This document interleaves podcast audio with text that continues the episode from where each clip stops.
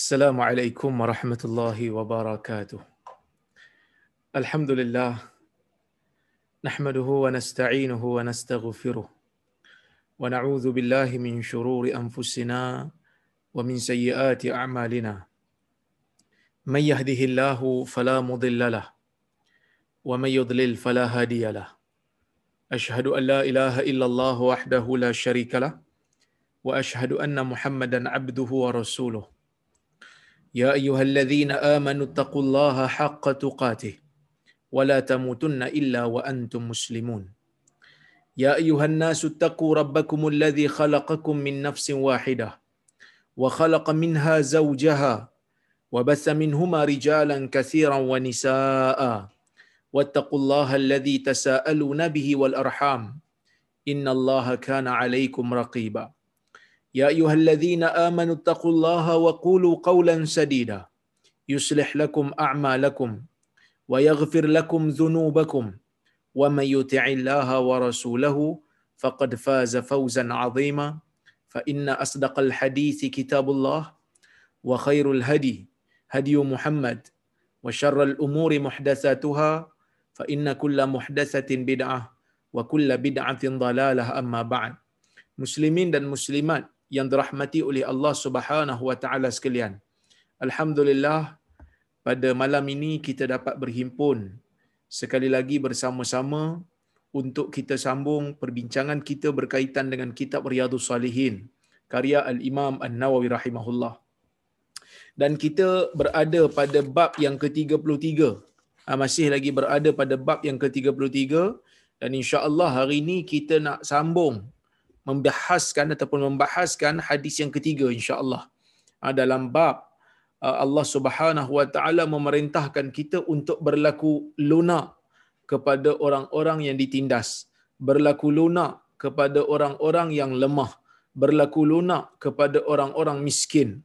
Jadi kita nak tengok hadis yang ketiga yang Imam Nawawi bawakan di dalam bab ini kata Al-Imam An-Nawawi rahimahullah wa an Sahal Ibn Sa'd radhiyallahu anhu qala qala Rasulullah sallallahu alaihi wasallam ana wa kafilul yatim fil jannah hakaza wa ashara bis sababah wal wusta wa farraja bainahuma rawahul bukhari yang bermaksud daripada Sahal bin Sa'ad radhiyallahu anhu Katanya Rasulullah sallallahu alaihi wasallam bersabda kata Nabi ana. Ana saya wa kafilul yatim bersama saya dan orang yang memelihara anak yatim. Saya kata Nabi dan orang yang pelihara anak yatim. Orang yang jaga anak yatim.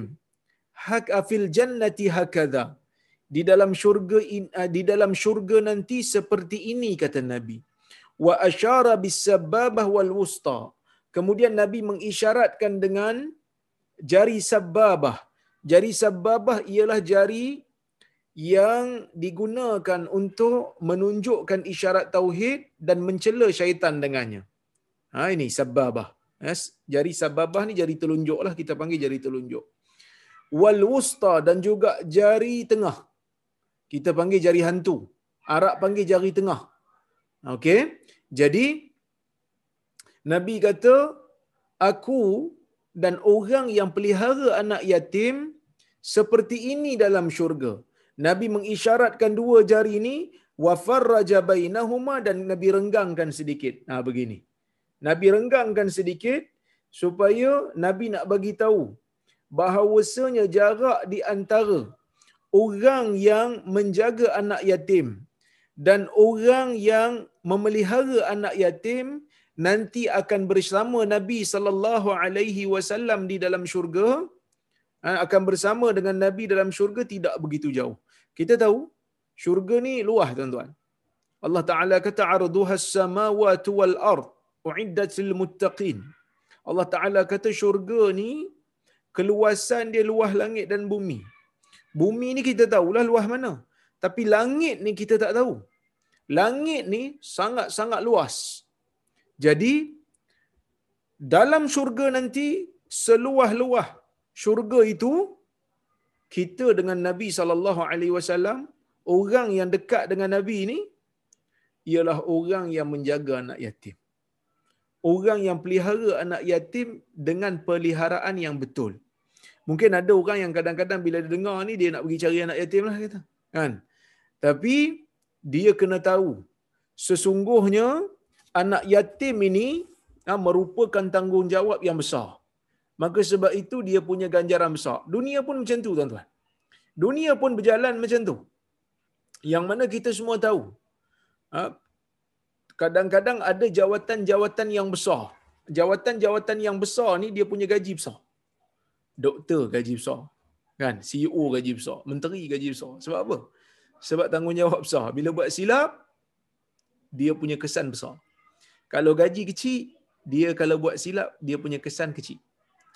Begitu jugalah dengan anak yatim, yang mana anak yatim ni, dia punya ganjaran besar. Saya tak nafi. Ha. Saya tak nafi bahawasanya orang yang menjaga anak yatim ni, dia punya ganjaran yang besar.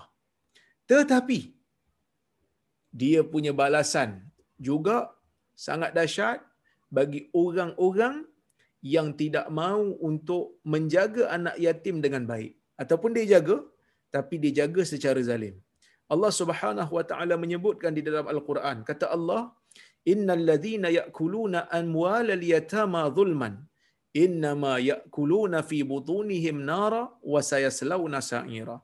Sesungguhnya orang-orang yang makan harta anak yatim secara zalim sesungguhnya dia sedang memakan di dalam perut mereka. Sesungguhnya golongan ini makan di dalam perut mereka ini api neraka dan mereka akan dicampak masuk ke dalam api neraka di hari kiamat nanti.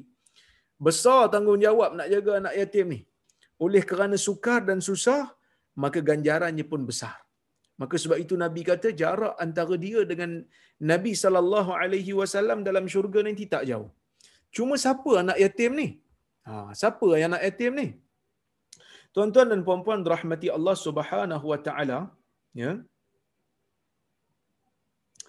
Uh, anak yatim ni, dia dalam bahasa Arab ni dia ada berbagai istilah.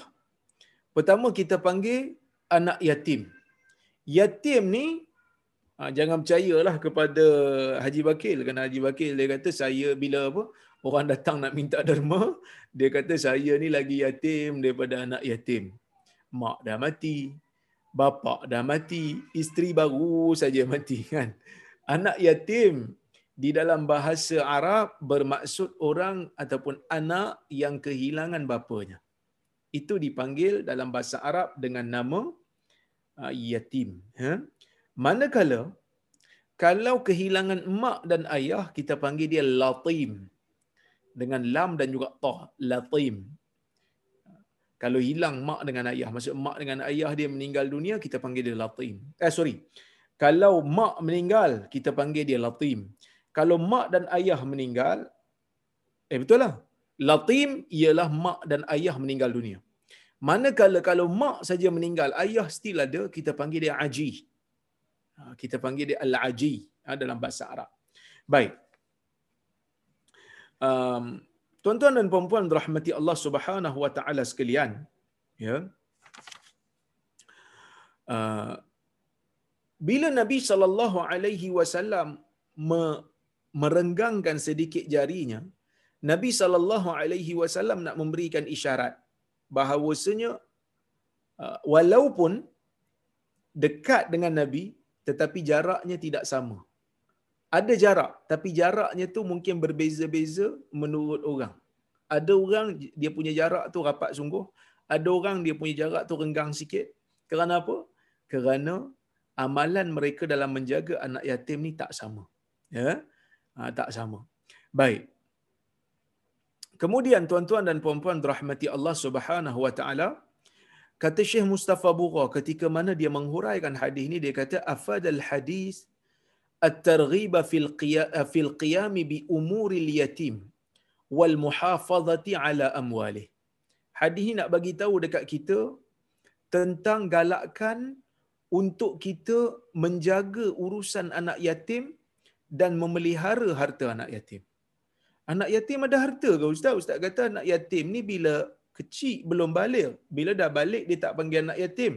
Ada anak yatim yang ada harta kalau bapak dia tinggal harta pusaka kat dia banyak. Bapak dia kaya. Bila bapak dia meninggal ataupun ah, kedua-duanya meninggal, mak dan mak dan ayah dia meninggal, tinggal harta kat dia. Jadi bila tinggal harta kat dia, dia dijaga oleh wali dia. Dia dijaga oleh orang yang menjadi waris dia kalau dia mati. Maka waris dia kena jaga harta dia betul-betul. Jangan sampai khianat. Jangan sampai ah, tak menunaikan amanah dengan betul. Jangan sampai makan harta anak yatim secara zalim. Jadi Nabi sallallahu alaihi wasallam dalam hadis ni memberikan galakan. Betul menjaga anak yatim ni sukar. Menjaga anak yatim ni susah, perlu komitmen sebab nak jaga daripada kecil sampai ke besar. Tetapi dia punya ganjaran tu besar tuan-tuan. Dia punya ganjaran tu lumayan. Kerana Nabi sallallahu alaihi wasallam bukan hanya menjamin syurga bahkan dia akan masuk ke dalam syurga dalam keadaan dia dekat dengan Nabi sallallahu alaihi wasallam. Itu yang pertama. Yang kedua, qala Ibn Battal haqqun ala man sami'a hadzal hadis ay ya'mala bihi fayakuna rafiqan nabi sallallahu alaihi wasallam fil jannah wala manzilata fil akhirah afdal wala manzilata fil akhirah afdalu min dhalik kata ibn battal seorang ulama dalam mazhab maliki dia ada kitab mensyarahkan sahih al-imam al-bukhari. Dia masa dia hurai hadis ni dia kata menjadi satu tuntutan menjadi satu hak menjadi satu kemestian bagi orang yang mendengar hadis ni untuk beramal dengan isi kandungan hadis ni supaya dia dapat menjadi peneman Nabi sallallahu alaihi wasallam di dalam syurga. Supaya dia dapat rapat dengan Nabi sallallahu alaihi wasallam di dalam syurga. Wala manzilata fil akhirah. Tidak ada satu kedudukan di akhirat afdalu min zalik. Yang lebih baik daripada kedudukan ni.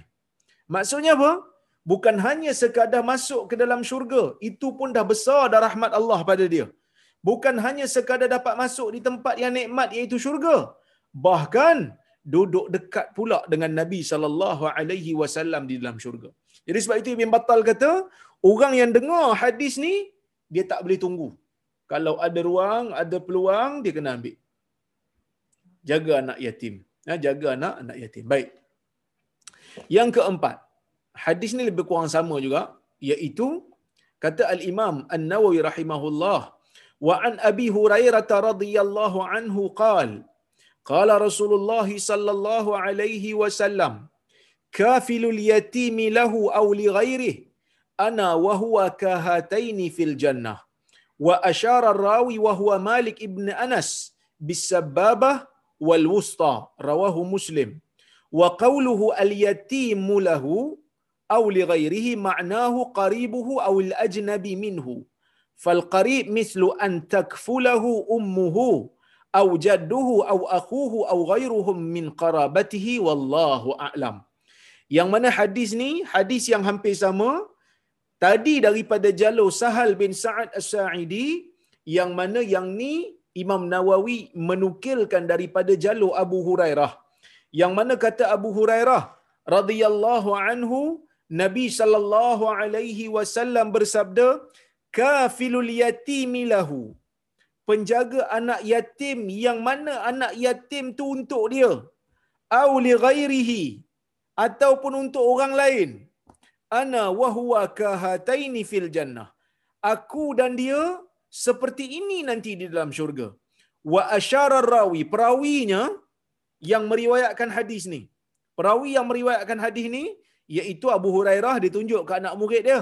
Anak murid dia tunjuk pada anak murid. Sampailah kepada Imam Malik bin Anas yang mana Imam Malik bin Anas ya menunjukkan kepada anak murid dia as-sababah wal wusta ha, yang mana Imam Malik menunjukkan kepada anak murid dia dua jari. Iaitu jari telunjuk dan juga jari hantu. Nabi kata begini keadaannya. Orang yang menjaga anak yatim sama ada anak yatim itu untuk dia ataupun untuk orang lain? Apa itu untuk dia ataupun orang lain? Imam Nawawi menjelaskan dia kata wa qauluhu sallallahu alaihi wasallam. Perkataan Nabi sallallahu alaihi wasallam al yatimu lahu. Anak yatim tu untuk dia au li ghairihi ataupun untuk orang lain maknahu qaribuhu awil ajnabiyyu minhu. Yang dimaksudkan dengan lahu tu untuk dia tu maksudnya kalau anak yatim tu kerabat dia. Kalau anak yatim tu ada hubungan kekeluargaan dengan dia. Auli ghairihi ataupun untuk orang lain. Dia jaga untuk orang lain. Maksudnya anak yatim tu tak ada hubungan kerabat dengan dia. Tapi tak ada siapa nak jaga anak yatim ni. Maka dia sanggup untuk jaga. Maka orang yang jaga anak yatim sama ada ada hubungan kerabat ataupun tidak dengan penjaganya tetap Nabi sallallahu alaihi wasallam kata akan mendapat ganjaran di syurga dan akan duduk berhampiran dengan Nabi sallallahu alaihi wasallam dalam syurga nanti. Sebab tu dia kata fal qarib mithlu an takfulahu. Yang dimaksudkan dengan kerabat ini ialah umpama ibu dia menjaga anak yatim tu. Suami meninggal dunia, ibu jaga anak yatim. Kita tengok hari ini ibu-ibu tunggal kan? Ibu tunggal merupakan satu cabaran besar bagi seorang ibu. Suami meninggal, tiba-tiba ibu seorang kena jaga anak-anak yang ramai. Jadi anak yang dijaga itu beban, sukar, sedih tetapi ia tidak akan pergi secara sia-sia. Allah Subhanahu wa taala akan memberikan kepada dia ganjaran syurga dan Nabi sallallahu alaihi wasallam jamin dia akan duduk dekat dengan Nabi sallallahu alaihi wasallam di dalam syurga nanti. Ha, jadi sebab itu kena mengharapkan pahala ni. Bila ada beban yang dibuat, bila ada kesukaran yang dibuat, bila ada kesukaran yang perlu untuk ditempuh, ha, semalam ada orang tanya saya, dia kata macam mana kita ni ya, nak, uh, orang kata apa, nak move on bila orang kata kat kita macam-macam. Bila orang tuduh kita macam-macam, macam mana kita nak move on? Saya kata saya taklah pandai.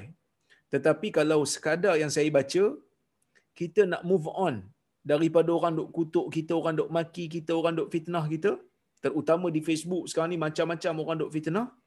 Caranya adalah dengan kita memikirkan pahala yang bakal kita dapat. Tu dia cara dia, tuan-tuan. Kita kena fikir setiap daripada kesusahan, setiap daripada kesukaran, Allah Ta'ala tidak akan pergi, tidak akan berikan ia pergi secara uh, percuma, kalau kita berjaya buat dengan kesabaran, berjaya tempuh dengan kesabaran, ia tidak akan pergi sia-sia.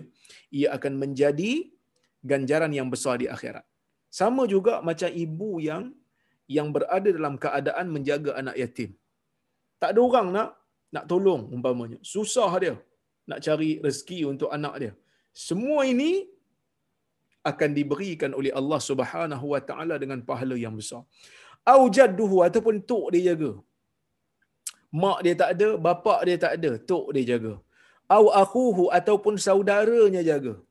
Saudara kandung, contohnya anak yang paling bongsu, mak dah tak ada, ayah dah tak ada, abang jaga. Abang jaga anak yatim ni, adik dia ia juga akan diberikan dia juga akan diberikan pahala yang yang besar ya baik Kemudian tuan-tuan dan puan-puan rahmati Allah Subhanahu wa taala sekalian Hadis ini memberitahu kepada kita tentang hak kata Syekh Mustafa Bura afad al hadis ma'a sabiqihi anna huquq at-takaful ijtima'i la yaqtasiru ala dhawi al-qarabah wa inma yashmalu kull kull man bihi faqah aw dha'af aw yutm kama bayyana al-hadis yang bermaksud hadis ni bagi kita satu galakan sama macam hadis yang sebelum ni. Hadis yang sebelum ni bagi tahu kita tentang kelebihan jaga anak yatim. Tapi hadis jalur Abu Hurairah ni beri kita satu lagi penjelasan iaitu menjaga anak yatim ni bukan hanya terhad kalau anak yatim tu kerabat kita saja. Ini memberikan galakan kepada bukan hanya orang yang ada hubungan kerabat dengan anak yatim tetapi sesiapa saja yang nak buat kebaikan, nak menjaga anak yatim juga akan mendapat pahala yang sama. Bayangkan tuan-tuan, kalau satu orang ataupun satu persatuan buka rumah anak yatim jaga. Kan? Ha, jadi bayangkanlah pahala dia dapat. Kalau dia jaga dengan elok lah. Tapi ada juga kita tak, tak nafi lah. Kadang-kadang ada juga buka rumah anak yatim ni yang tak jaga dengan elok. Ada jugalah. Tapi kalau dia jaga dengan elok, dia berikan pendidikan yang baik, dia akan dikira sebagai orang yang termasuk dalam hadis ni. Iaitu akan berdekatan dengan Nabi sallallahu alaihi wasallam, menjaga hak-hak bantuan kemasyarakatan. Maksudnya Nabi sallallahu alaihi wasallam dalam hadis ni nak memberikan isyarat kepada kita tentang konsep bantu sesama masyarakat. Ha, bantu sesama masyarakat. Jadi kalau kita nak tengok eh, dalam hari ini punya berita, katanya penjawat awam punya allowance kena uh, potong. Penjawat awam punya allowance kena potong. Kami tak ada masalah. Setakat yang saya jumpa kawan-kawan di universiti, uh, dalam grup WhatsApp pun semua, mereka sanggup untuk potong allowance ni sebab apa? Sebab kita rasa bantuan kemasyarakatan ni satu benda yang perlu. Satu benda yang dituntut oleh Nabi sallallahu alaihi wasallam. Jadi benda ni sangat baik, satu langkah yang baik yang dilakukan oleh kerajaan untuk membantu orang yang terputus bekalan ataupun orang yang tidak ada kerja. Sama juga kita tunjukkan bila kita bersolidariti dengan sahabat-sahabat kita di Gaza, kita berikan bantuan. Ini semua perkara yang yang baik.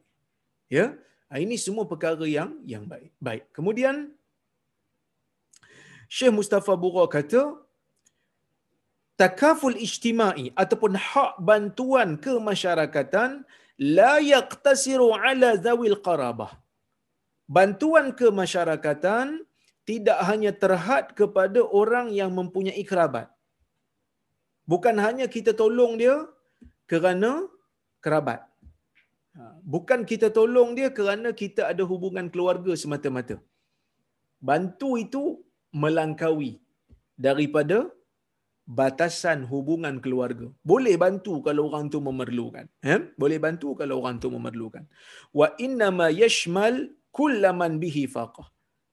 Bahkan bantuan kemasyarakatan di dalam kerajaan Islam, di dalam masyarakat Islam merangkumi semua orang yang susah au da'af ataupun semua yang ada kelemahan. Au yutm ataupun yang ada uh, keyatiman. Maksudnya dia meninggal ayah dia. Kama bayyana al hadis seperti mana yang uh, dijelaskan oleh hadis Nabi sallallahu alaihi wasallam. Baik kita tengok hadis yang berikutnya iaitu hadis yang kelima. Wa anhu qal qala rasulullah sallallahu alaihi wasallam ليس المسكين الذي ترده التمرة والتمرتان ولا اللقمة واللقمتان. إنما المسكين الذي يتعفف. متفق عليه. وفي رواية في الصحيحين ليس المسكين الذي يطوف على الناس ترده اللقمة أو لقمتان والتمرة والتمرتان ولكن المسكين الذي لا يجد غنى يغنيه. Wala yuftanu bihi fayutasaddaqu alaihi wala yaqumu fayas'alan nas hadis riwayat al-Imam al-Bukhari dan Muslim Tuan-tuan dan puan-puan rahmati Allah Subhanahu wa taala sekalian, hadis ni juga riwayat daripada Abu Hurairah. Okey? Baik. Apa kata apa kata Abu Hurairah? Nabi sallallahu alaihi wasallam bersabda dalam hadis ni, Nabi kata, bukanlah miskin. Bukanlah miskin itu ia uh, bukan miskin, tak dinamakan miskin yang sebenar. Ha, tak dinamakan miskin yang sebenar bagi orang yang uh, menolaknya bagi orang yang menolaknya sebiji tamar ataupun dua biji tamar. Ataupun ya orang yang dapat satu suap nasi ataupun dua suap. Apa maksud Nabi ini? Maksudnya ada ke orang yang meminta kita sebiji tamar untuk dia makan sebab dia lapar, dua biji tamar kita bagi kat dia sebab dia lapar, sesuap makanan kita bagi sebab dia lapar, dua suap kita bagi itu maksudnya dia tak miskin lagi dah. Maksudnya dia miskin juga. Ha, dia miskin juga. Habis itu Nabi wasallam nak kata paling tidak orang macam ni orang yang dapat sebiji tamar, dua biji tamar dan dia pergi beredar bila dia dapat. Orang macam ni paling tidak adalah belanja dia atau oh, sorry, adalah dia punya makanan. Ha, paling tidak adalah makanan dia. Tetapi ha, tetapi Nabi sallallahu alaihi wasallam nak bagi tahu kat kita tentang satu golongan manusia yang betul-betul miskin yang kita kena perhati yang kadang-kadang kita tak perasan siapa dia nabi kata innamal miskinul ladzi yata'affaf sesungguhnya orang miskin yang betul-betul miskin yang kita kena perhati elok ialah orang yang tak mau meminta sedangkan dia ada kesusahan orang yang tak mau minta tapi dia tahu dia susah dia tahu dia tak ada makan tapi dia menjaga maruah dia dia tak mau maruah dia tercemar dengan dia meminta-minta maka dia tak minta. Bila dia tak minta, kadang-kadang orang tak tahu dia miskin sedangkan betul-betul dia miskin. Orang macam ni kena jaga. Orang macam ni kita kena cari. Ini kita katakan kadang-kadang pejabat zakat ya, dia hanya fokus kepada orang yang uh, isi borang minta bantuan.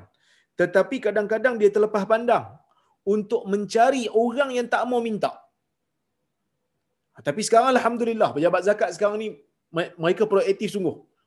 Ha, yang saya cerita ni dulu-dulu lah. Tapi Alhamdulillah sekarang ni sangat proaktif untuk uh, memberikan sumbangan zakat kepada mereka-mereka yang memerlukan.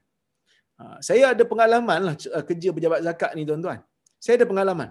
Yang mana ada satu ketika, masa saya tengok orang susah ni, saya pergi cari. Saya bekerjasama dengan ketua kampung. Tapi kadang-kadang ketua kampung ni pun ada juga perangainya. Ha, ketua kampung ni ada yang bagus. Tapi ada sebahagian yang ada perangai. Macam mana perangai dia?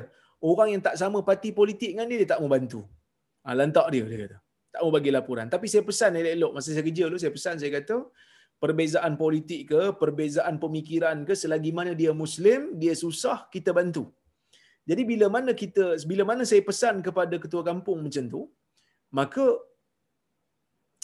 uh, dia orang pun bila ada orang susah, dia orang panggil, saya datang, saya kena pergi siasat tengok. Waktu tu memang saya nampak susah. Bila saya minta diisi borang, saya bagilah bantuan kecemasan kat dia, bagi petty cash dia punya duit, ah, duit daripada petty cash untuk dia dapat makanan. Bila kita bagi borang, dia tak mau isi. Dia kata dia malu. Dia kata saya malu Ustaz. Nak kena pergi temu duga pula lagi lepas ni. Saya kata isi. Kerana ini merupakan ini merupakan hak. Ha, ini merupakan hak yang boleh untuk tuan dapat. Kerana tuan merupakan orang yang miskin. Ha, Tuhan merupakan orang yang miskin. Jadi, orang yang macam ni sepatutnya kita fokus lagi. Kerana orang tak perasan dia miskin. Orang tak perasan dia tak ada makanan. Kenapa dia tak minta? Kerana dia tahu minta ni benda yang tidak disukai oleh agama.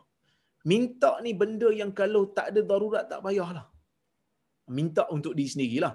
Habis itu Ustaz, Ustaz buat kempen tu minta untuk Palestin, minta untuk IQ, untuk NGO. Ha, minta untuk NGO, minta untuk IQ ni lain cerita. Yang ni minta untuk diri sendiri, diri sendiri nak makan. Yang ni yang Islam tak benarkan ataupun Islam tak galakkan. Ha, bahkan ulama ada pendapat mengatakan bahawasanya orang yang ada kesenangan, orang yang ada belanja, ha, dia pergi minta pula lepas tu. Dia dah lah kaya. Lepas tu dia pergi minta. Apa hukumnya? Ulama berbeza pendapat tuan-tuan. Sebahagian ulama uh, sorry, sepakat ulama, orang yang kaya, orang yang ada makanan, orang yang cukup pakai, cukup makan, dia pergi minta ke orang lain untuk mengkayakan, lebih-lebih mengkayakan dia lagi, hukumnya adalah haram. Ha, dulu kan kita pernah dengar cerita, uh, orang menggunakan budak-budak, anak-anak yatim ni untuk kutip derma. Kan? Untuk kutip derma, uh, untuk mengkayakan dia kononnya nak buat mahat tahfiz tapi bila kita cek bacaan budak-budak tu surah Fatihah pun tak lepas. Itu satu. Yang keduanya pergi minta derma dekat uh, bandar. Sedangkan sekolah kononnya dekat Kedah. Pergi minta dekat Kuala Lumpur. Jadi bila budak ni pergi hafal Qurannya?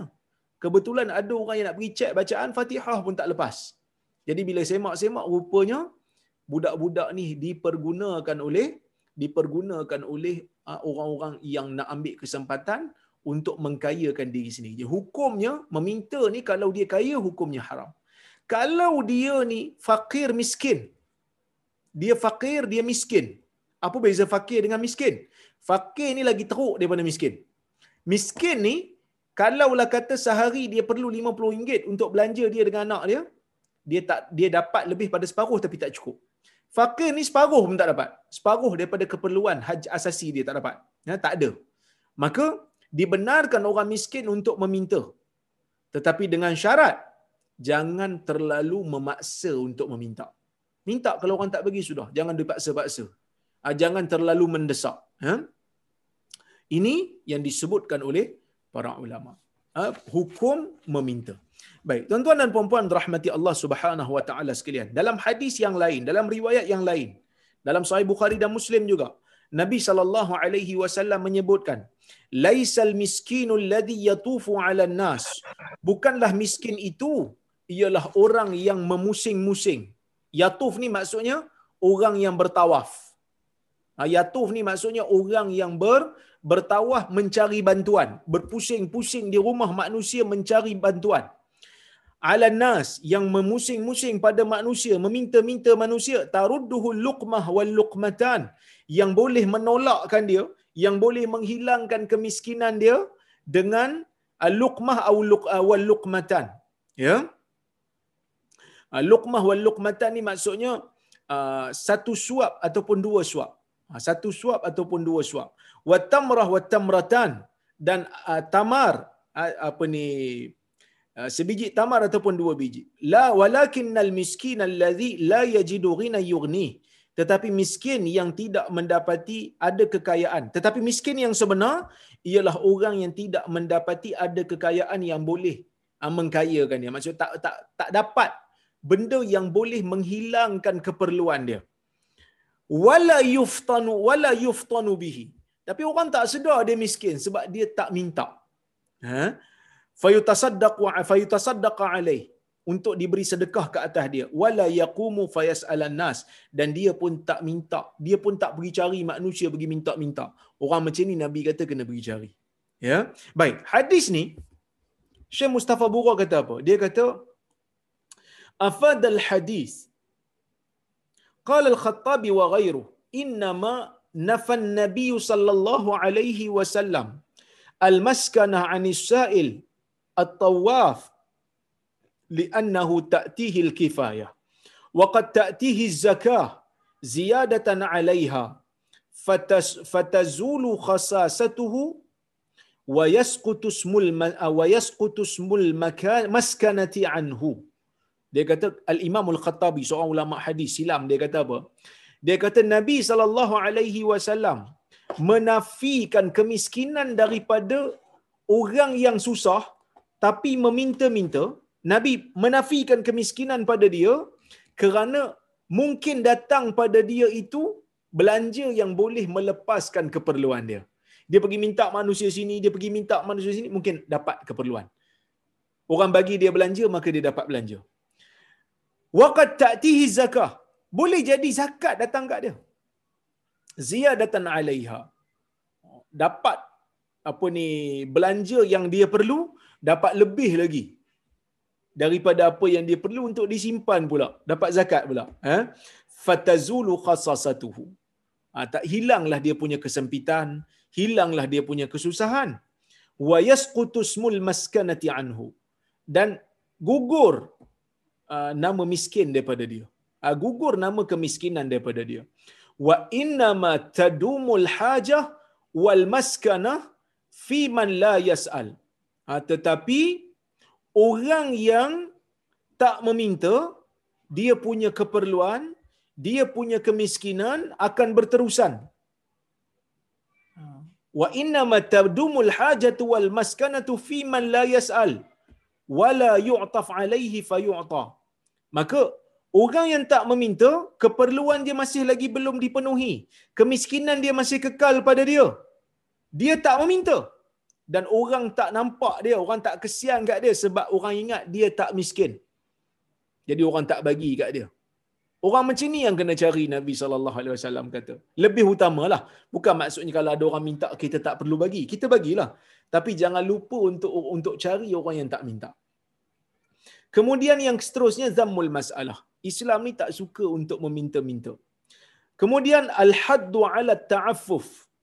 Qala ta'ala fi madhi man hadha sya'nu.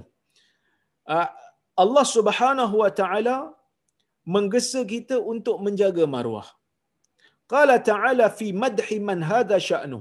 Allah berfirman dalam memuji orang yang begini keadaannya iaitu orang yang tak meminta-minta kerana menjaga maruah Allah Taala kata yahsabuhumul jahilu aghniya yahsabuhumul jahilu aghniya aminat ta'affuf. Orang yang jahil orang yang tak tahu keadaan sebenar dia oleh kerana dia tak meminta dia susah. Tapi dia tak meminta orang yang tak tahu keadaan dia orang anggap dia ni orang ingat dia ni orang kaya. Sebab apa orang ingat dia orang kaya? Minat ta'affuf. Kerana ada sifat ta'affuf sifat menjaga maruah diri. Ha, sifat menjaga maruah diri. Okey. Kemudian hadis yang berikutnya ataupun faedah yang berikutnya zahiratut tasawul wa tadahur bil maskana wal istija wal istijda ma'al ilhah laisa minal islami fi syai ah, fenomena meminta-minta menunjukkan seolah-olah miskin sedangkan bukan miskin dan minta pertolongan dengan mendesak yang ni bukan perbuatan Islam.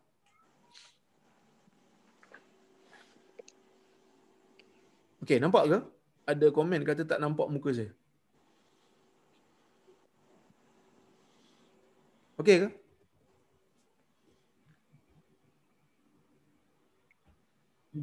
Tak nampak Ustaz. Tak okey? Tak nampak Ustaz. Kejap. Tak nampak Ustaz.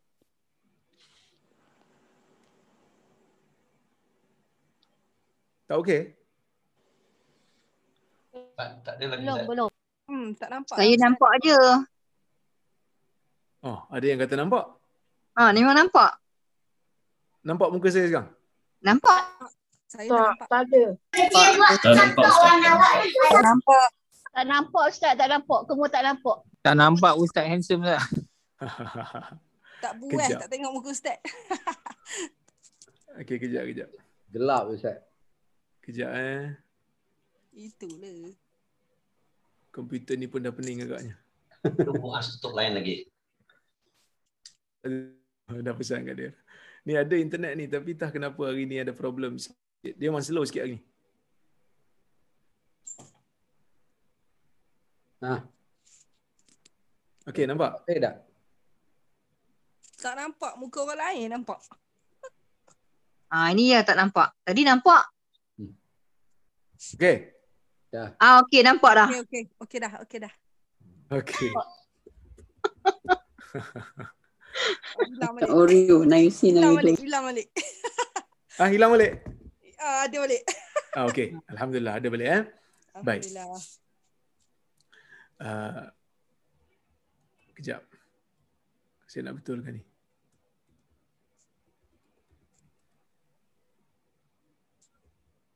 Okey, baik. Kita sambung balik.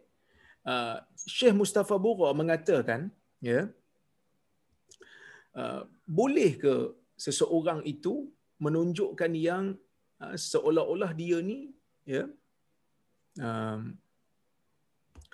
miskin sedangkan dia tak miskin.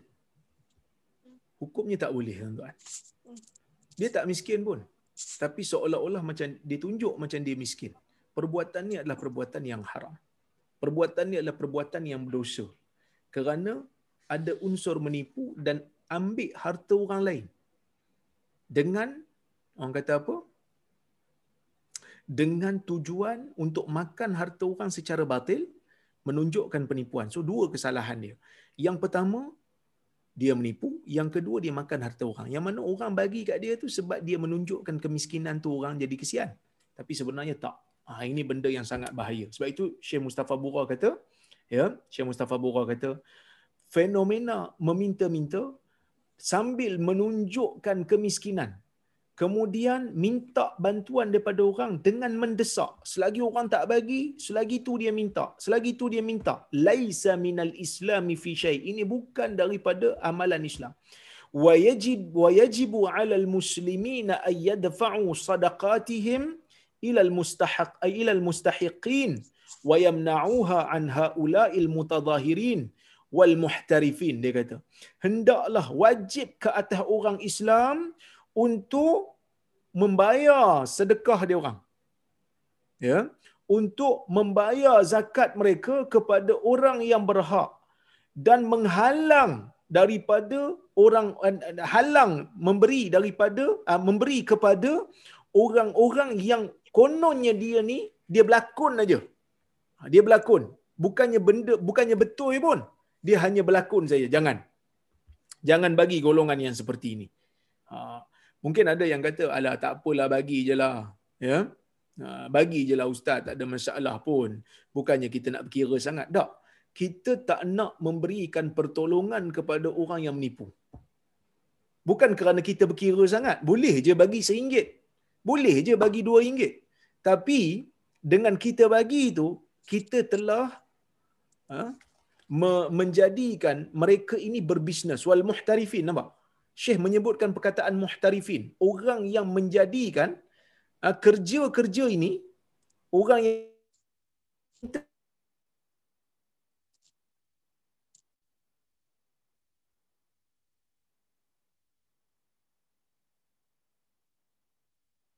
internet problem.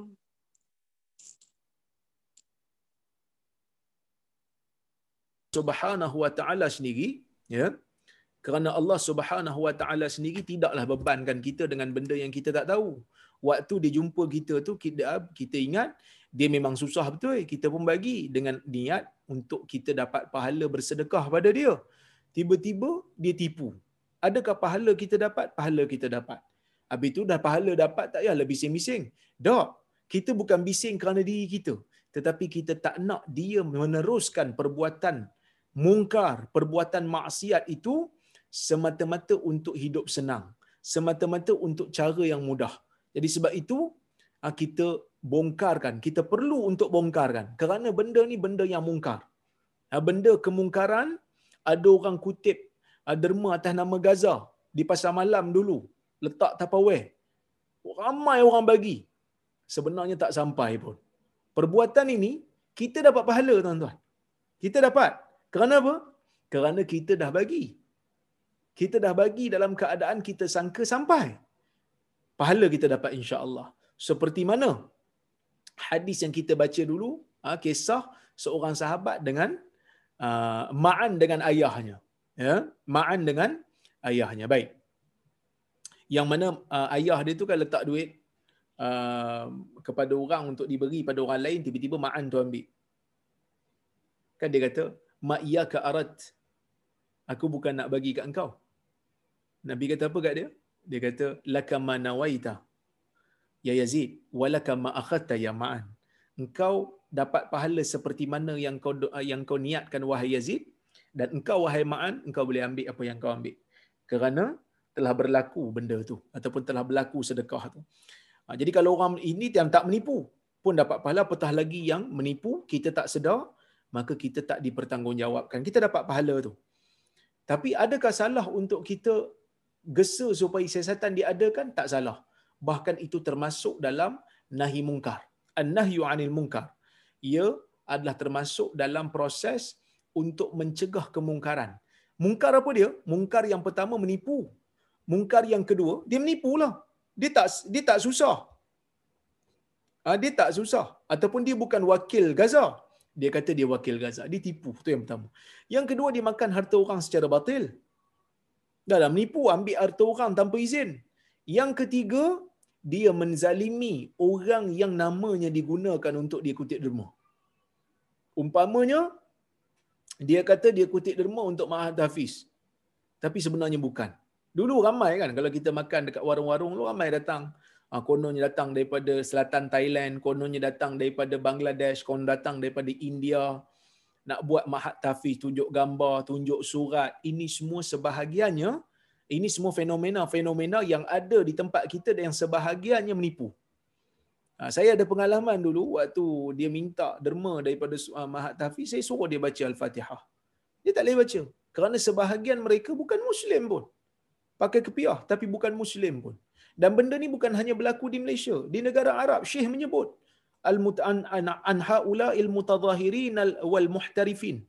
Orang yang berlakon, tunjuk konon-konon dia susah. Wal muhtarifin bahkan menjadi satu profession pula. Jadi satu pekerjaan pula. Dapat. Bukan kata di sini saja. Saya ingat di UK pun sama. Dulu ada satu dokumentari dia orang tunjuk pakai tudung tapi suruh ucap syahadah tak tahu. Suruh baca Fatihah tak tahu. Rupanya dia orang datang daripada sebahagiannya datang daripada Romania kan. Dekat UK tu yang duduk tepi jalan sambil minta duit tu kononnya dia orang muslim pakai selendang sebagainya tu itu bukan orang Islam sebahagiannya tapi dia pakai tudung kenapa? Dia kerana dia tahu orang Islam ni jenis tak tanya banyak. Orang Islam ni nak pahala. Orang Islam pemurah mengharapkan pahala daripada Allah. Maka dia pakai tudung. Kononnya dia orang Islam. Ha, kononnya dia orang Islam. Jadi orang Islam pun bagi dalam keadaan orang Islam tak tahu. Tak apalah. Kalau tak tahu Allah Taala akan akan hitung sebagai pahala insya-Allah. Tapi yang dah tahu ni jangan dibiarkan perkara ini berterusan, ya. Wa 'ala daulah an tukafihahum wa tamna'ahum min dhalik. Dan negara orang Islam kena banteras benda ni. Ha, ini adalah satu kemungkaran yang berlaku dalam masyarakat. Ini satu kemungkaran yang tak boleh untuk dibiarkan. Ya, yang tak boleh untuk dibiarkan bukan hanya sekadar oh tak apalah, tak apalah, tak boleh. Benda ni mungkar. Banyak kesalahan, banyak orang yang terlibat, banyak orang yang dizalimi.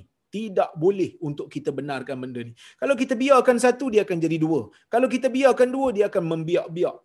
Kerana ini merupakan jalan mudah untuk mendapatkan keuntungan. Bayangkan kalau dalam satu malam dia pusing 30 meja. 30 meja boleh dapat Ah, kalau katalah satu malam dia pusing satu restoran 30 meja dia dapat 30 ringgit. 3 meja dah 100 ringgit. Sebulan dah 3 ribu. Itu kalau seorang budak. Kalau 10 orang budak. Jadi tuan-tuan, ini merupakan salah satu daripada medan untuk orang mendapatkan kekayaan secara batil. Ha, untuk mendapatkan kekayaan secara, secara batil. Baik. Jadi kita kita tak tak dapat untuk biarkan benda ni berterusan di dalam negara kita. Ya, di, di mana-mana pun kena siasatlah sikit uh, supaya mereka tidak menyalahgunakan. Uh, sebab kadang-kadang orang bermain dengan emosi. Kesian bagi, kesian bagi. Tapi kita tak sedar kadang-kadang kita menggalakkan dia untuk terus menipu. Menggalakkan dia untuk terus berada dalam dalam kemungkaran. Baik. Kita tengok hadis yang berikutnya. Ya. Wa anhu anin Nabi sallallahu alaihi wasallam qala as-sa'i 'ala al-armalah wal miskin kal mujahid fi sabilillah wa ahsabuhu qal wa kal qa'im la yafturu wa qas-sa'im alladhi la yuftir muttafaqun alaih daripada Abu Hurairah radhiyallahu anhu daripada Nabi sallallahu alaihi wasallam yang mana Nabi sallallahu alaihi wasallam bersabda as-sa'i 'alal armalah wal miskin kal mujahid fi sabilillah. Nabi kata orang yang membantu, orang yang berusaha menjaga kebajikan orang-orang perempuan yang tidak ada penanggung. Orang-orang perempuan yang kehilangan orang yang menanggung nafkah dia. Tak kira lah sama ada dia balu ke, sama ada dia suami dia orang kata apa ceraikan dia sampai dia tak ada pendapatan, tak ada orang nak jaga dia ke, jadi kalau kita bantu dengan kita berikan belanja, dengan kita bantu berikan dia makanan dan membantu orang miskin, sama pahalanya seperti mana ha, seolah-olah dia ni sedang berjihad di jalan Allah. Kerana apa? Kerana membantu orang yang susah, membantu orang miskin, membantu ha, perempuan yang kehilangan orang yang menanggung dia, kita telah dikira sebagai menghidupkan nyawa. Ha. Okey, kita sedang membantu untuk menghidupkan satu nyawa. Yang mana satu nyawa yang kita hidupkan ia dianggap sebagai pahala. Yang mana di dalam Islam ni selain daripada kita berjuang untuk meninggikan syariat Allah, kita juga disuruh untuk menjaga nyawa. Sebab tu Allah Subhanahu Wa Taala minta kita ni untuk mendirikan syariat ataupun syiar Allah di atas muka bumi ini. Sebab apa? Sebab syariat Islam, ya, syariat Islam ni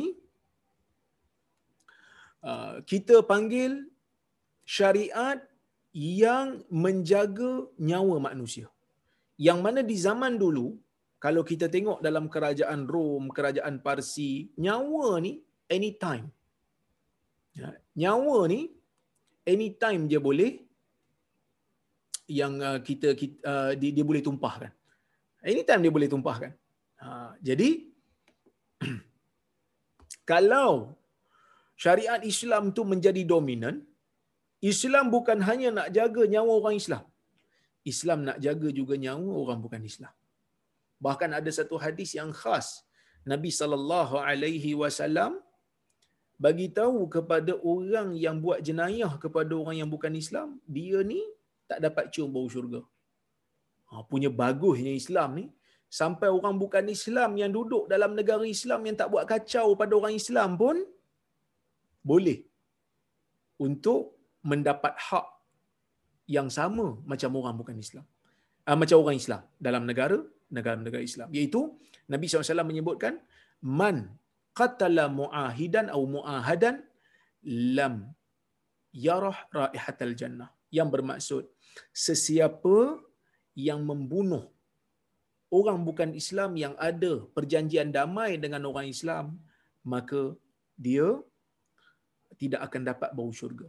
Ha, maksudnya tidak akan dapat bau bau syurga ni maksudnya bukan kata tak dapat masuk. Bukan kata tak dapat masuk syurga. Bau pun tak dapat. Yang mana bau syurga ni didapati ataupun boleh dihidu daripada jauh lagi. Perjalanan berpuluh tahun boleh dapat bau syurga ni. Tetapi oleh kerana dia telah membuat jenayah. Oleh kerana dia telah menumpahkan darah yang tidak berdosa. Oleh kerana dia dah buat kezaliman kepada manusia yang darahnya itu diharamkan untuk ditumpahkan. Maka dalam keadaan itu dia diharamkan untuk bau syurga. Walaupun yang dia bunuh tu orang bukan Islam. Tapi orang bukan Islam ni dengan syaratlah orang bukan Islam yang tak memerangi Islam lah. Kalau orang bukan Islam macam Israel tu, yang harbi, yang sedang berperang dengan orang Islam yang menunjukkan permusuhan kepada orang Islam, yang bom anak orang Islam, ah, yang ni lain ceritalah kerana mereka berada dalam keadaan peperangan. Tapi kita duduk dalam negara ni, ada orang bukan Islam. Ada orang bukan Islam dalam negara ni. Yang mana orang bukan Islam dalam negara ni dianggap sebagai kafir zimmi. Walaupun ada sebagian ulama tak setuju dengan penamaan kafir zimmi sebab kafir zimmi ni macam second class citizen. Uh, warga negara yang uh, warga negara kelas kedua zaman dululah. Dan dan pembahagian ni menurut Dr. Yusuf Al-Qardawi lebih kepada pembahagian geopolitik berdasarkan uh, suasana politik pada zaman tu. Sekarang ni mereka lebih guna perkataan muatin, citizen. Maksudnya orang kafir dalam negara ni mereka membayar cukai. Mereka taat kepada yang di-Pertuan Agong, mereka taat kepada sultan pemerintah negeri, maka mereka itu darah mereka dipelihara. Darah mereka di ha, dipelihara. Jadi dalam keadaan tu, ha, dalam keadaan dipelihara tiba-tiba ada satu orang orang Islam pergi tumpahkan darah. Satu orang Islam pergi zalimi. Bila kezaliman itu berlaku, dia tidak akan terhenti di situ dia akan menjadi dendam dan akan banyak lagi pembunuhan akan berlaku disebabkan oleh kerana dendam ah, yang yang pertama yang berlaku tadi atau dendam disebabkan jenayah yang pertama yang berlaku. Jadi sebab itu Islam tutup daripada awal. Siapa yang bunuh orang bukan Islam yang tak berdosa ni, orang bukan Islam tanpa hak ni, orang bukan Islam dia ada dosa lah, dosa syirik dia tu. Tapi maksudnya, siapa yang bunuh orang bukan Islam yang yang tidak ada uh, ruang oleh syarak untuk dia dibunuh, maka dia tak dapat bau syurga. Maka dalam Islam ni dia punya hak dipelihara. Jadi Allah Azza wa Jal apabila suruh kita berjihad, berjihadnya kita ni nak menegakkan kalimah Allah, nak jaga agama. Kerana dengan menjaga agama, maka nyawa akan terjaga. Maka akal akan terjaga. Maka harta akan terjaga. Keturunan akan terjaga. Nasab akan terjaga. Lima perkara yang dianggap sebagai daruriyat al-khams. Ah, perkara yang perlu dijaga jaga uh, agama, jaga nyawa, jaga akal, jaga keturunan, jaga harta. Semua ni akan terjaga, akan terpelihara bila mana syariat Islam itu tertegak. Ha, bila mana syariat Islam itu tertegak, semua benda ni akan terpelihara. Jadi orang yang menjaga ha, orang yang susah, orang yang menjaga kebajikan orang yang miskin, yang mana kalau tak diberikan, kalau tak diberikan bantuan mereka ni mungkin akan mati tak diberikan bantuan mungkin mereka ni tak boleh hidup. Maka dalam keadaan tu kedudukan dia sama seperti mana orang yang sedang berjihad fi sabilillah. Wa ahsabuhu dan aku menyangka iaitu Qa' Nabi. Dalam riwayat Qa' Nabi disebut aku menyangka itu perawi. Dia mengatakan Nabi SAW menyebutkan wa kal qa'imil ladzi la yaftur. Orang yang membantu orang lain orang yang membantu orang lain buat benda baik dengan membantu orang bagi makan dengan bantu orang bagi bantuan dia seperti orang yang berdiri. Apa maksud orang yang berdiri orang yang bangkit solat malam. La yaftur alladzi la yaftur yang tidak penat-penat. Bangun solat malam dia tak berhenti solat kerana tak penat. Wa kasaim alladzi la yuftir seperti orang yang berpuasa sentiasa berada dalam keadaan berpuasa dan tidak berbuka-buka. Maksudnya uh, faedah bantu orang faedah bagi makan dekat orang merupakan satu faedah yang sangat besar di sisi agama. Yang mana agama ni bukan hanya sekadar salat agama ni bukan hanya sekadar beri apa ni puasa. Tetapi agama juga adalah dengan memberikan orang makan. Agama juga adalah dengan mengisi perut-perut orang-orang miskin. Agama juga adalah dengan mengasihi dan menyampaikan bantuan kepada orang yang tidak bernasib baik. Jadi ini agama. Agama yang menjaga hubungan kita dengan Allah dan agama tu juga yang menjaga hubungan kita sesama manusia. Ya? Baik. Kita tengok apa kata Syekh Mustafa Bura? Dia kata apa? Afadal hadis. Ya? Apa yang kita boleh ambil faedah daripada hadis ni? Dia kata syabbahal qa'im 'ala al-armala wal miskin bima yuslihuhuma wa yahfazuhuma bil mujahid fi sabilillah. Ha, dia kata Nabi sallallahu alaihi wasallam menyamakan orang yang menjaga kebajikan perempuan-perempuan yang tidak ada tanggung, yang tidak ada orang menanggung dia dan orang miskin dengan sesuatu yang boleh memperbaiki kehidupan mereka dan memelihara mereka Nabi samakan dengan orang yang mujahid fi sabilillah sebab apa? Li'annal mudawamata 'ala dhalik tahtaju ila sabr wa mujahadatin lin nafs wa syaitan. Kerana kalau fi sabilillah, kalau orang yang berjuang fi sabilillah, mereka perlu apa? Perlu pengorbanan. Perlu harta. Perlu masa. Perlu kesabaran. Perlu ketekunan. Nak pergi perang ni. Sama juga macam orang yang nak bantu orang lain ni dalam masyarakat. Mereka perlu kesabaran kerana berterusan untuk membantu orang susah ni memerlukan kepada kesabaran, memerlukan kepada kesungguhan, memerlukan kepada tenaga yang berat untuk diri dan kena berperang dengan syaitan. Kenapa? Kerana kadang-kadang syaitan detikkan dalam hati kita. Aku tolong dia buat apa? Bukannya dia bagi apa pun kat aku. Ya?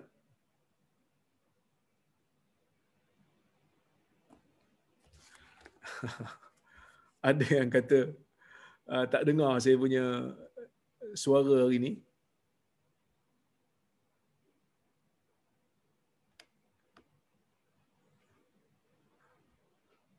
Saya tak tahu nak buat apa. Saya punya saya punya kamera ni okey nampak kan. Uh, tapi tak apalah. Ha? Siapa yang dengar, tuan-tuan boleh dengar ke? Boleh. Ah okey. Betul. Boleh Ustaz. Ustaz. Gambar tak Boleh Ustaz. Tapi gambar je tak ada. Okay. Tak ada gambar tak apa, tak apa. Ah, tak apa boleh dengar lah. Eh. Baik. Hmm.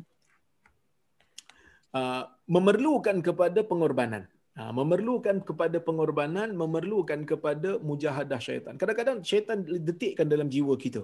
Dia kata, Bu, saya bantu dia buat apa? Dia bukan saudara saya. Alah, dia ni bila saya dah senang baru dia nak minta. Sebelum ni tak pernah tegur saya pun. Ini semua bisikan-bisikan yang datang pada diri kita untuk kita sekat bantuan. Kerana dia punya fadilat besar, syaitan tak nak kita dapat fadilat ni.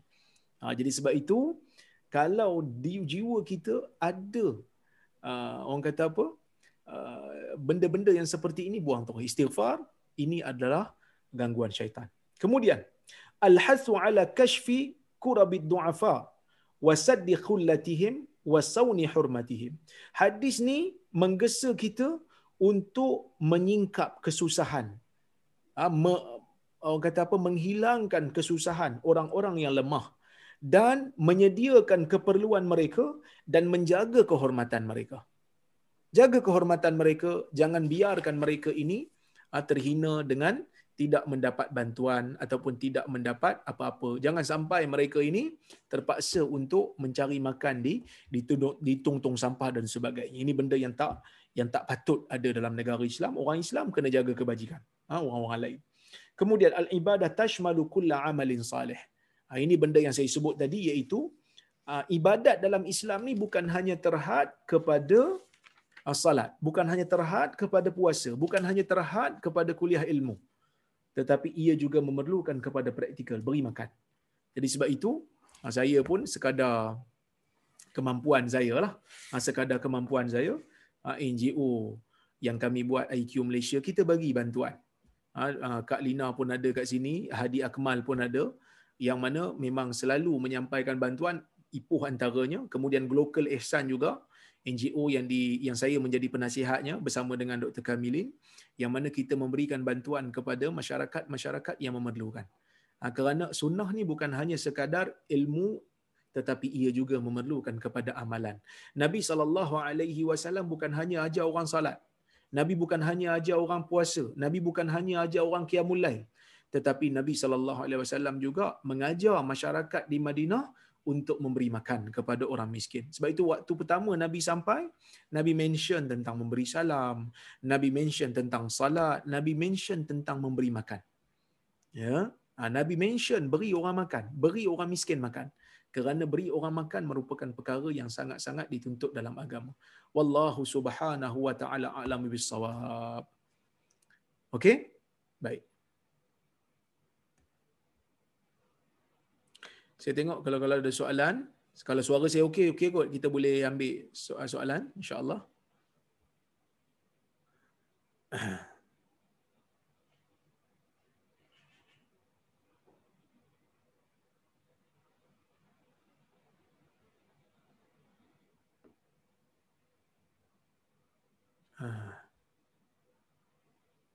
Sekejap eh, sangkut dah ni.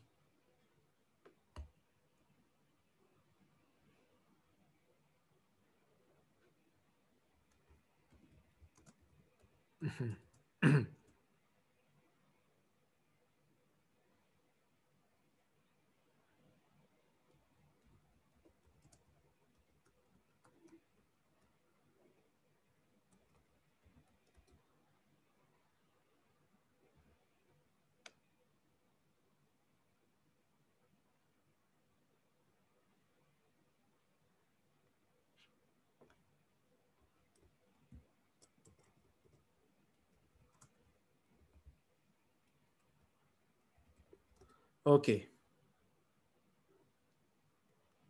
Mana tadi?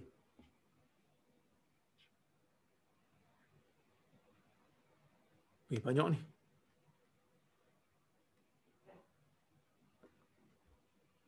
Assalamualaikum Ustaz. Waalaikumsalam. Nak tanya kalau si ibu yang meninggal, ibu yang meninggal, anak yang ditinggalkan tu dikira anak yatim ke? Ah, yang tu bukan anak yatim. Anak yatim ni anak yang kehilangan bapa. Ha, kalau anak yang kehilangan ibu dan bapa, kita panggil dia latim. Kalau anak yang kehilangan ibu sahaja, kita panggil dia aji. Ini saya sebut dah tadi ha, di awal kuliah. Kenapa anak yatim ha, dan latim sangat penting ataupun disebut? Kerana kalau bapa dia meninggal, tak ada orang biasanya, ha, tak ada orang nak bela dia, tak ada orang nak bagi nafkah kat dia, melainkan waris-waris dia. Tapi kalau mak dia meninggal, ayah dia still ada ayah dia akan jaga dia ataupun akan beri nafkah pada dia. Okey.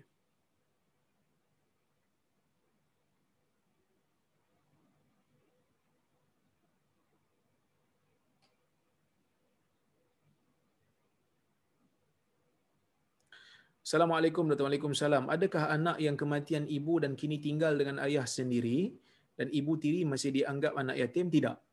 Ha, tak dianggap anak yatim eh, di, sebab orang yang tanggung dia masih ada itu bapa dia. Dan adakah ibu tirinya termasuk dalam golongan pengasuh anak yatim yang mendapat ganjaran? Dia tak dapat dikira dia tak dikira sebagai menjaga anak yatim tetapi dia akan mendapat pahala.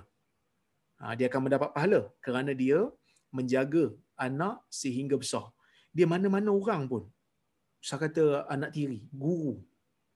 Guru yang mengajar sekolah kafah Kadang-kadang kita pandang rendah pada guru yang mengajar sekolah kafar ni. Tapi sebenarnya guru yang mengajar sekolah kafar, yang ajar anak kita sampai boleh baca Quran. Ajar anak kita sampai boleh hafal Fatihah. Yang ni mak ayah selalu terlepas pandang.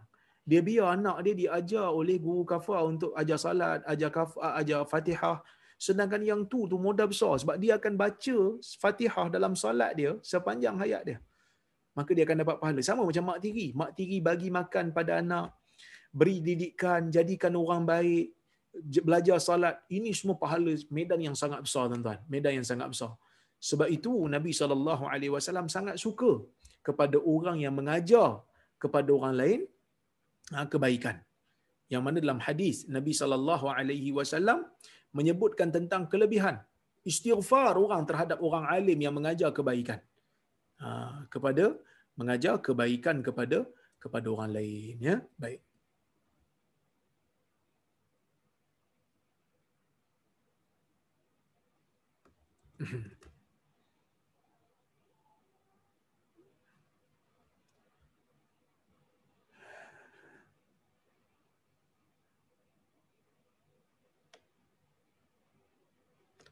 Betul Ustaz cakap bila perbezaan politik ketua kampung tak mau bantu. Ini pun satu hal jugalah. Ah, Ketua kampung ni pun satu hal, kadang-kadang dia ingat ah, bantuan tu macam dia punya. Sedangkan itu bukan dia punya.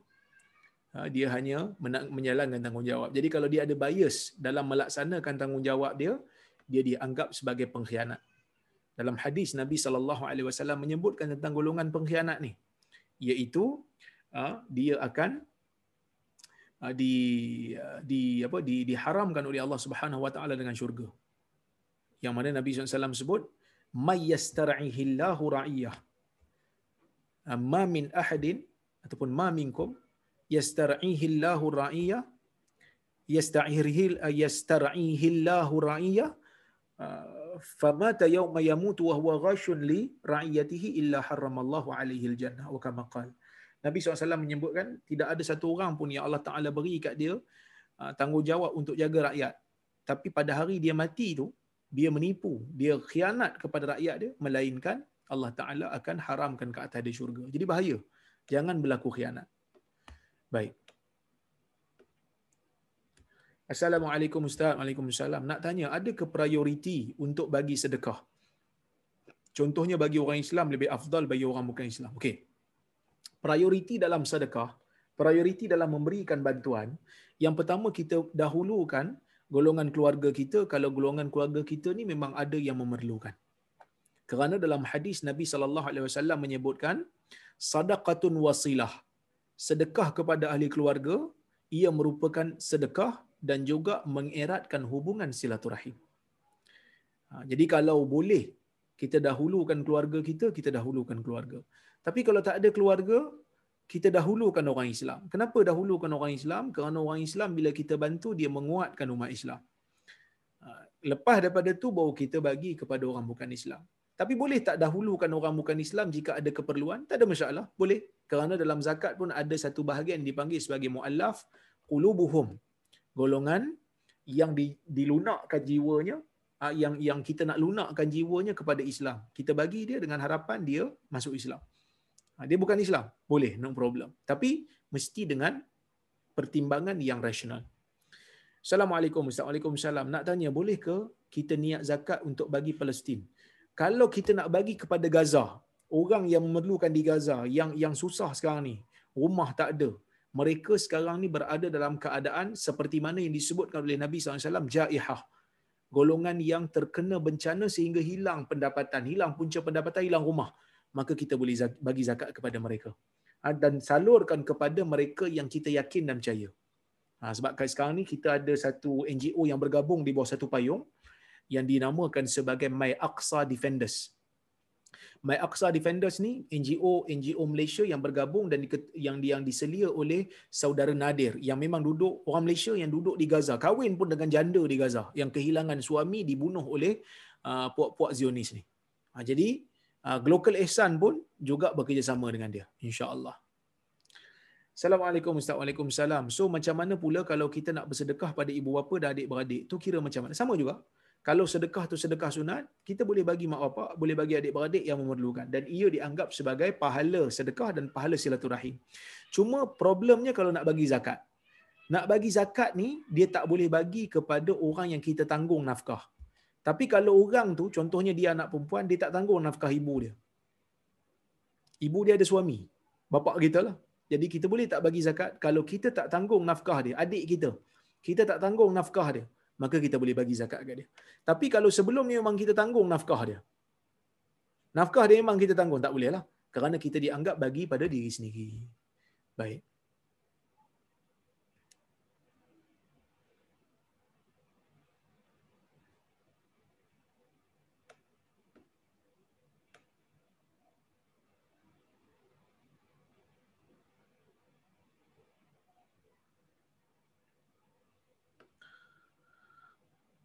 Assalamualaikum Dr. Waalaikumsalam. Bagaimana pula jika menjaga anak luar nikah yang ditinggal bapa pula?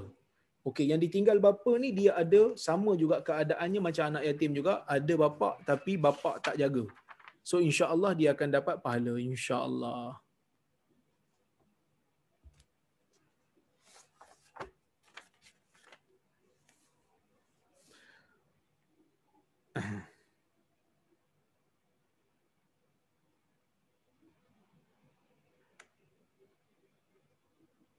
Oh, banyak ni.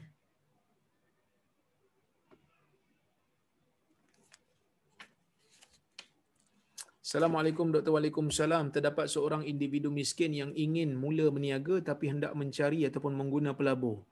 Apakah nasihat yang perlu diberi? Amanah dengan harta orang. Jangan khianat dengan harta yang diberi untuk labur, kita laburkan ataupun kita jadikan modal. Ya. So kena amanah. Kena bersifat amanah. Walaupun orang tu bagi, orang tu mungkin tak berapa berkira, tetapi setiap sen yang dibagi yang untuk kita laksanakan uh, perniagaan, kita perlu amanah dan kita perlu jujur. Jangan khianat harta orang. Assalamualaikum Ustaz. Waalaikumsalam. Beri makan minum pada orang miskin tak terhad pada orang Islam betul? Betul. Bukan kata pada orang Islam aja, orang bukan Islam pun kalau kita bagi makan dapat pahala. Tetapi bukan hanya pada orang bukan Islam, bagi binatang makan pun, bagi anjing minum pun Allah Taala jadikan sebab untuk masuk ke dalam syurga. Assalamualaikum Dr. Waalaikumsalam. Ibu sus ibu sesusuan. Apa hukum mahram antara adik-beradik susuan dengan adik-beradik lain yang tidak bersusuan? Dia macam ni. Satu orang budak bila dia menyusu dengan satu orang perempuan, budak tu jadi anak perempuan tu. Maksudnya budak yang menyusu tu lima kali susu sampai uh, orang kata apa sampai dia lima kali susu tu sampai dia berhenti dia puas sampai kenyang lah. Okay? Lima kali. So, bila dia uh, cukup lima kali susuan tu, maka dia akan, anak yang menyusu tu akan jadi anak perempuan tu. So, dia akan jadi adik-beradik lah dengan anak perempuan yang menyusukan dia tu. Tapi, anak yang menyusu ni, anak yang menyusu ni, dia ada adik-beradik lain. Katalah dia anak nombor tiga, dia ada abang, dia ada adik. Anak yang tak menyusu ni, dengan mak yang menyusukan adik dia, anak ni, ya, anak dia ni tak ada kaitan apa pun. Kalau tak ada hubungan keluarga. Contohlah anak saya, kan, yang Asma ni, tapi Asma ni tiga tahun, dia mesti dua tahun ke bawah. Katalah Asma ni dia menyusu dengan satu orang. Kan, dia menyusu dengan satu orang. So, Asma ni jadi anak kepada jiran saya tu lah. So, adik anak-anak anak-anak jiran tu sama macam adik-beradik. So, Asma ni dah jadi adik-beradik dengan budak tu. Tapi kakak dia, Husna, Husna ni dia tak menyusu dengan perempuan tu. Jadi adik-beradik susuan Asma ni tak mahram pada Husna. Kerana Husna tak menyusu. Dia hanya melibatkan orang yang menyusu saja. Ha, boleh faham kot? Ha? Wallahu a'lam.